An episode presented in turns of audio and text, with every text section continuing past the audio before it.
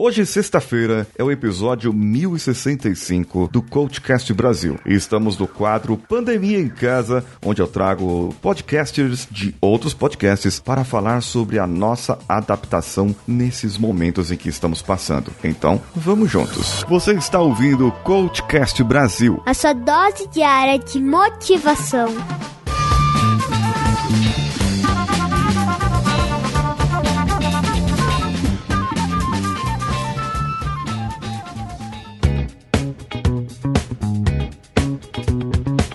Convidado de hoje é um dos meus amigos mais novos na Podosfera e faz sucesso no LinkedIn, quase como o economista Ricardo Amorim, o primeiro engenheiro de madeiras que eu conheci e, e o único também.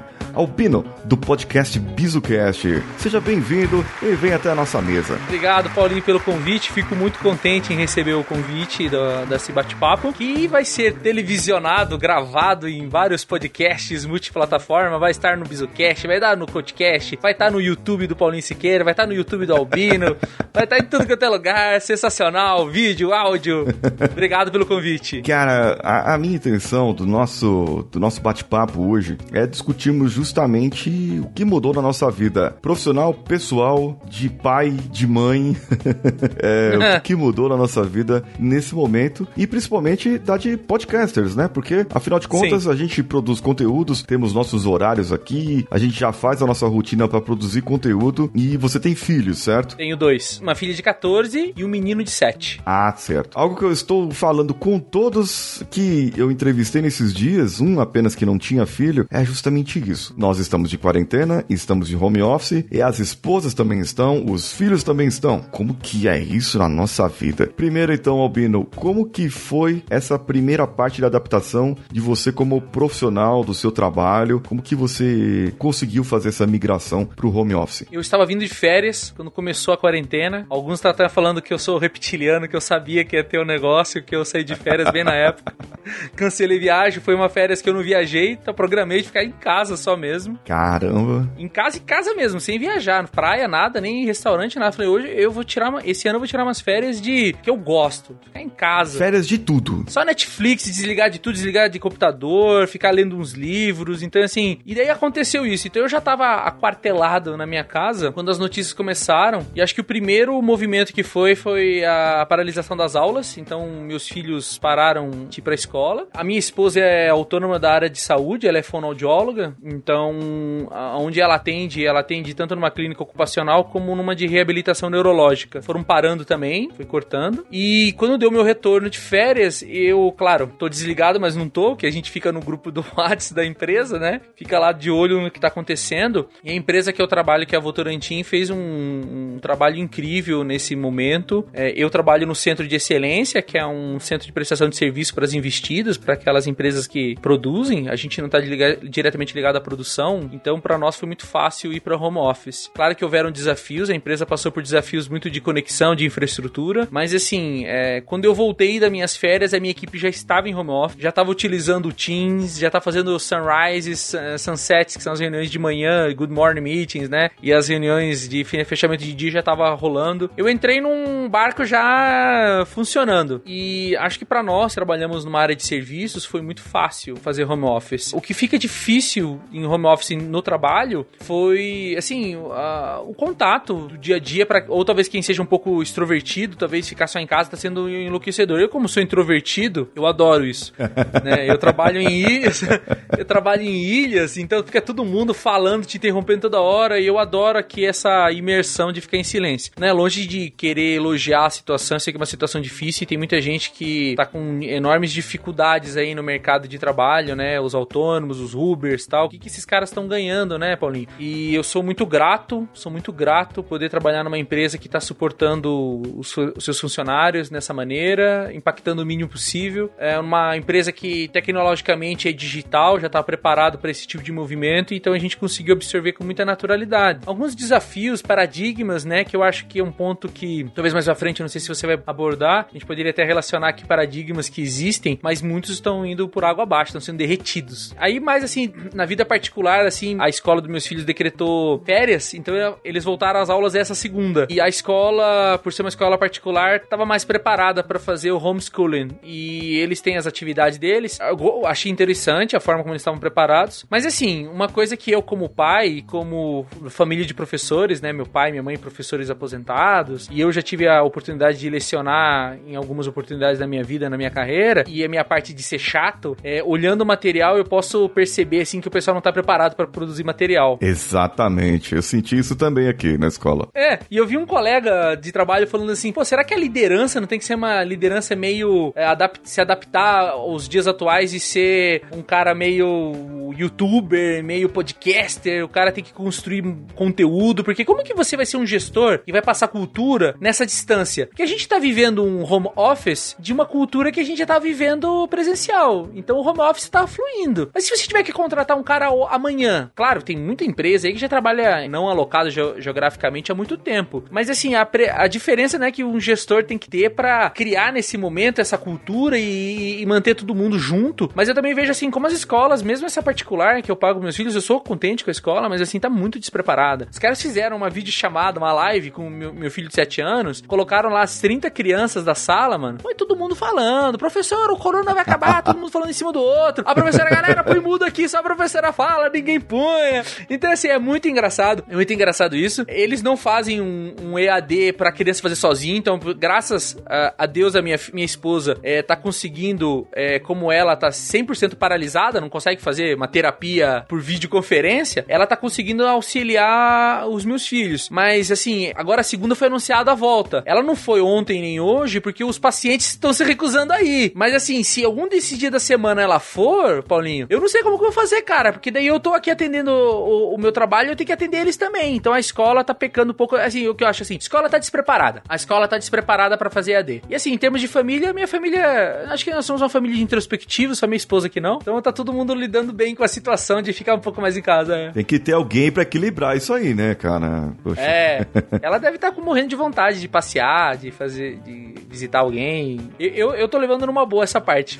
É fogo isso. Aqui em casa é, temos três extrovertidos e uma introvertida, né? Só que a gente gosta muito de sair, passear entre a gente, né? E falar e tal. A minha filha, ela ela tá sentindo muito. Ela fica nervosa, fica meio estressada, queria sair, quer ir na casa das amiguinhas. Ela, a gente sente que ela está meio estressada. Ela não deu nenhum acesso ainda, nada mais grave, né? Mas ela fica bem, bem estressada assim. E o menino vai levando numa boa. Ele tá fazendo aulas também online e a escola deu férias a partir da semana que vem. A partir do dia 13, eles estão de férias e volta só dia 13 de maio, que é um período aqui, o, o nosso governador aqui de São Paulo deu até dia 22, né? Pro pessoal é, ficar é, aqui. E eu fiquei até com vontade de ir pro Paraná, cara, pro interior do Paraná, interior, lá pro, pro, pro interiorzão. Eu ia. Eu tinha comentado com a minha esposa, vamos lá pra casa do, da minha avó. Lá tem internet, é no meio do, do mato lá, não tem, sabe, contato com ninguém. E a gente vai pra lá, fica lá passa o um mês lá e depois volta, né? E volta. Só que ela tava no trabalho. E naquela semana ela foi demitida. Só que no dia que ela foi demitida do trabalho, o governador do Paraná fechou as fronteiras. Aí. É, agora já não tem como, nem como ir, né? Não tem nem como ir mais. A minha mãe tá visitando a minha irmã dois dias antes de fechar as fronteiras. E meu pai foi lá.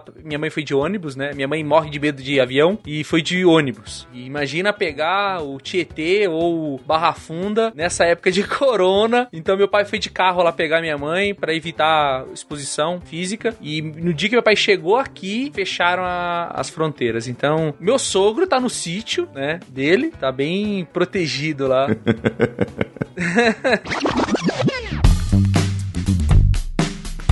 Como que você ajustou a produção do conteúdo do seu podcast? Bom, eu demorei um tempo para ganhar a habilidade necessária para produzir com uma velocidade maior o material. Então eu tenho um buffer, sabe, Paulinho? Tinha um buffer na, no ponto mais alto aí. E também como eu tava de férias, então isso me ajudou muito. Nas minhas férias eu fiz o meu buffer triplicar. Tenho bastante material gravado e, editado, mas assim, o momento tá acontecendo um monte de coisa no mundo. Eu não vou colocar um material lá de gerações informações X, Y e Z na hora que a galera tá todo mundo falando de corona. Então eu tenho deixado esses buffers para momentos em que eu possa vir a ser afetado de alguma forma, mas é, ultimamente eu tenho meus parceiros mais fiéis aí, os co-hosts, que são que é o André e o Wellington, e a gente consegue alternar a agenda deles aí, e eu voltei para as raízes lá de gravar por Skype, né? Então eu tenho aqui, não dá para mostrar aqui, eu tenho meus microfones aqui, tenho tudo aqui, normalmente o pessoal vem aqui em casa pra gente gravar. Mas eu voltei a gravar com Skype, assim como a gente tá gravando hoje,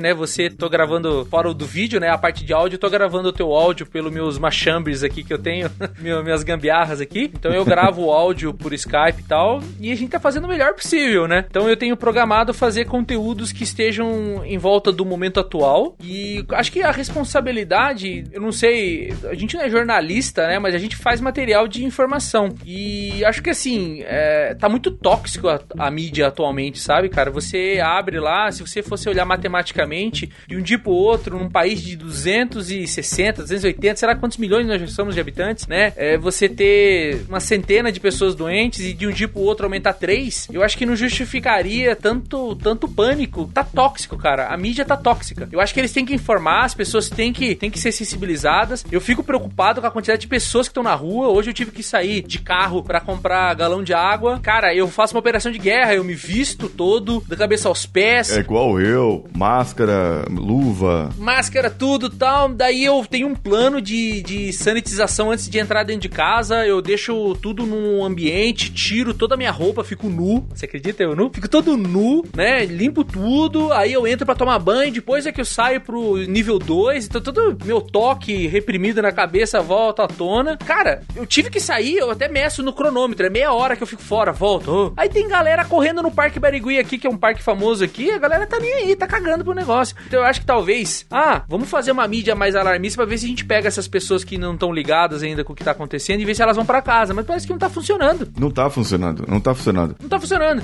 Aí tá assustando quem já tá em casa. Porque daí quem já tá em casa só faz isso, não tá indo no parque e tal. Daí a galera escuta isso. Então eu acho assim, como se pergunta pra mim, como conteúdo. Eu tenho produzido materiais para informar, mas já de, a partir da semana do, da primeira semana de abril, eu tô mudando um pouco o meu foco, tô falando da situação atual, mas eu tô diminuindo a velocidade da acidez disso, eu tô focando mais em pontos mais positivos, sabe? Então eu tô até preparando um material de falar de boas notícias sobre o corona. Eu acho que é importante a gente trazer isso, mas algumas reflexões talvez mais técnicas. Então eu tenho até um material, o presidente da Associação Brasileira de RH, o Adeildo, aqui da, da do capítulo Paraná, ele sempre grava com a gente. Eu consegui uma gravação com ele, vai sair essa, vai sair essa semana, quarta-feira. É uma discussão que ele tá falando sobre que como ele tá vendo o RH, o home office, os desafios que as empresas tinham, paradigma. Então, assim, nesse momento de quarentena, mas não ficar falando de morte, falando, meu Deus, uma cura. Ah, agora é o a bilis do urso que, que, que sara, sabe? Cada hora uma notícia. As pessoas estão vivendo 24 horas assistindo o Datena. Sabe aquelas pessoas que assistem o Datena e não sai de casa? Exatamente, isso que eu ia falar, isso que eu ia falar. Agora, veja só, isso é um dado de, sei lá, estamos 2020, oito anos atrás. Oito anos atrás, saiu um dado que, se você assistisse televisão 30 minutos por dia, noticiário 30 minutos por dia, só isso, aumenta a chance de você desenvolver depressão em 30%. 30 minutos diários de televisão em 2012 aumentava a chance de você aumentar o, o, a depressão em 30%. Imagina hoje que o cara tá assistindo todo dia. Ele, ele vai no celular dele, tem notícia. Ele vai, ele tá contaminado, aí no caso, não com o coronavírus, mas com as informações negativas e a, mentalmente ele acaba sendo contaminado. Cara, isso aí afeta muito a gente. E aproveitando aqui, a gente tá com um tempo aqui meio escasso, porque o nosso programa é mais curto, né, do que o, o, o BizuCast. Eu já queria que você emendasse, já que você vai falar sobre isso de, uma,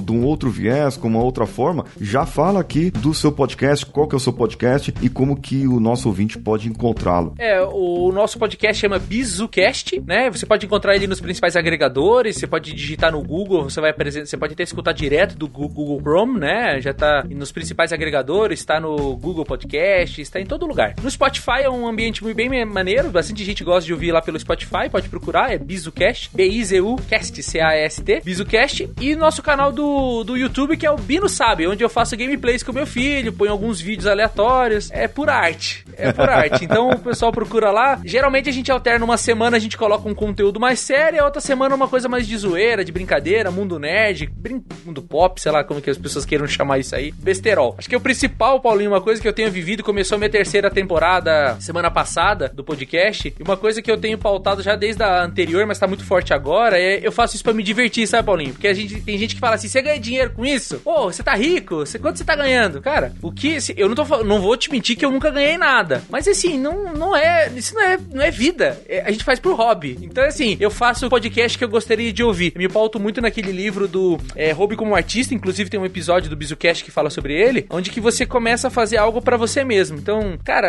saia da inércia, né? Eu quero escrever um livro. Escreva o livro que você gostaria de ler. Eu quero fazer um podcast. Escuta, faça o podcast que você gostaria de escutar. Então, eu acho que cada vez mais estou com essa liberdade artística de fazer uma coisa que eu gosto. Então, eu não tô muito pautado com os objetivos de que se isso vai dar certo ou não vai dar, se vai ser famoso no mundo inteiro. Então, se você estiver ouvindo o Paulinho, que tem uma audiência muito maior que a minha, quiser dar um prestígio, ah, quem dera. entra lá e escuta a gente. E, e quem escuta o Bizucast, que esse áudio tá sendo usado também, entra lá e acha o Paulinho no Coachcast Brasil, que vocês vão adorar. Eu sempre escuto e adoro. É isso aí, cara. Isso, é, isso é, é bom pra gente, a gente se emociona, né? Nós nos emocionamos aqui ouvindo isso. Comentando o que você falou aí sobre produzir por conteúdo, produzir o que você gosta, ou ganhar dinheiro ou não, não importa muito. Tem gente que fala que depois que você acaba achando um trabalho que é o que você gosta de fazer, ele acaba sendo chato depois. É tipo aquela comparação de você pegar a sua melhor música, a música que você mais gosta, e colocar ela de alarme pro celular. Você vai passar a detestar essa música, né? Nós que estudamos coaching, programação neurolinguística e toda essa área de comportamento, a gente sabe por quê. As âncoras que você cria, né? Exatamente. Mas é porque o cara é besta mesmo e acabou fazendo e tá trabalhando a coisa errada que, que não era para ele. Aí ele tem que descobrir o que ele deve trabalhar. Mas é isso aqui, eu vou falar para você. É assunto para outro episódio, assunto para outros podcasts, é para várias. Se a gente fosse falar sobre isso aqui, a gente ia ficar a noite toda falando. Vai fazer um long player, aqueles LP gigantão gravar a gente isso. falando.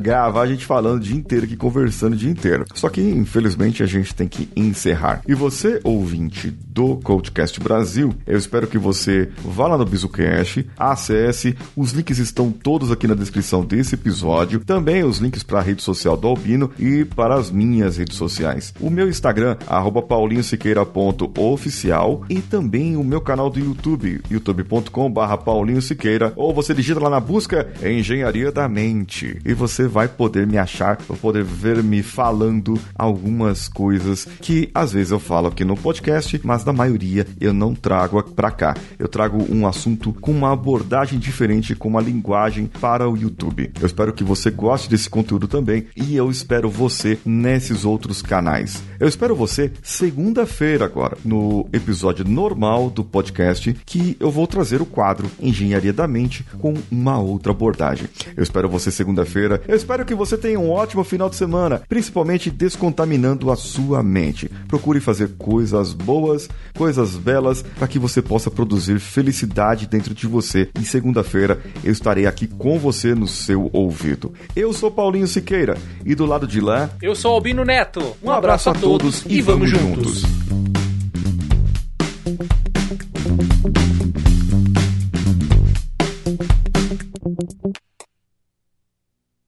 Esse podcast foi editado por Nativa Multimídia, dando alma ao seu podcast.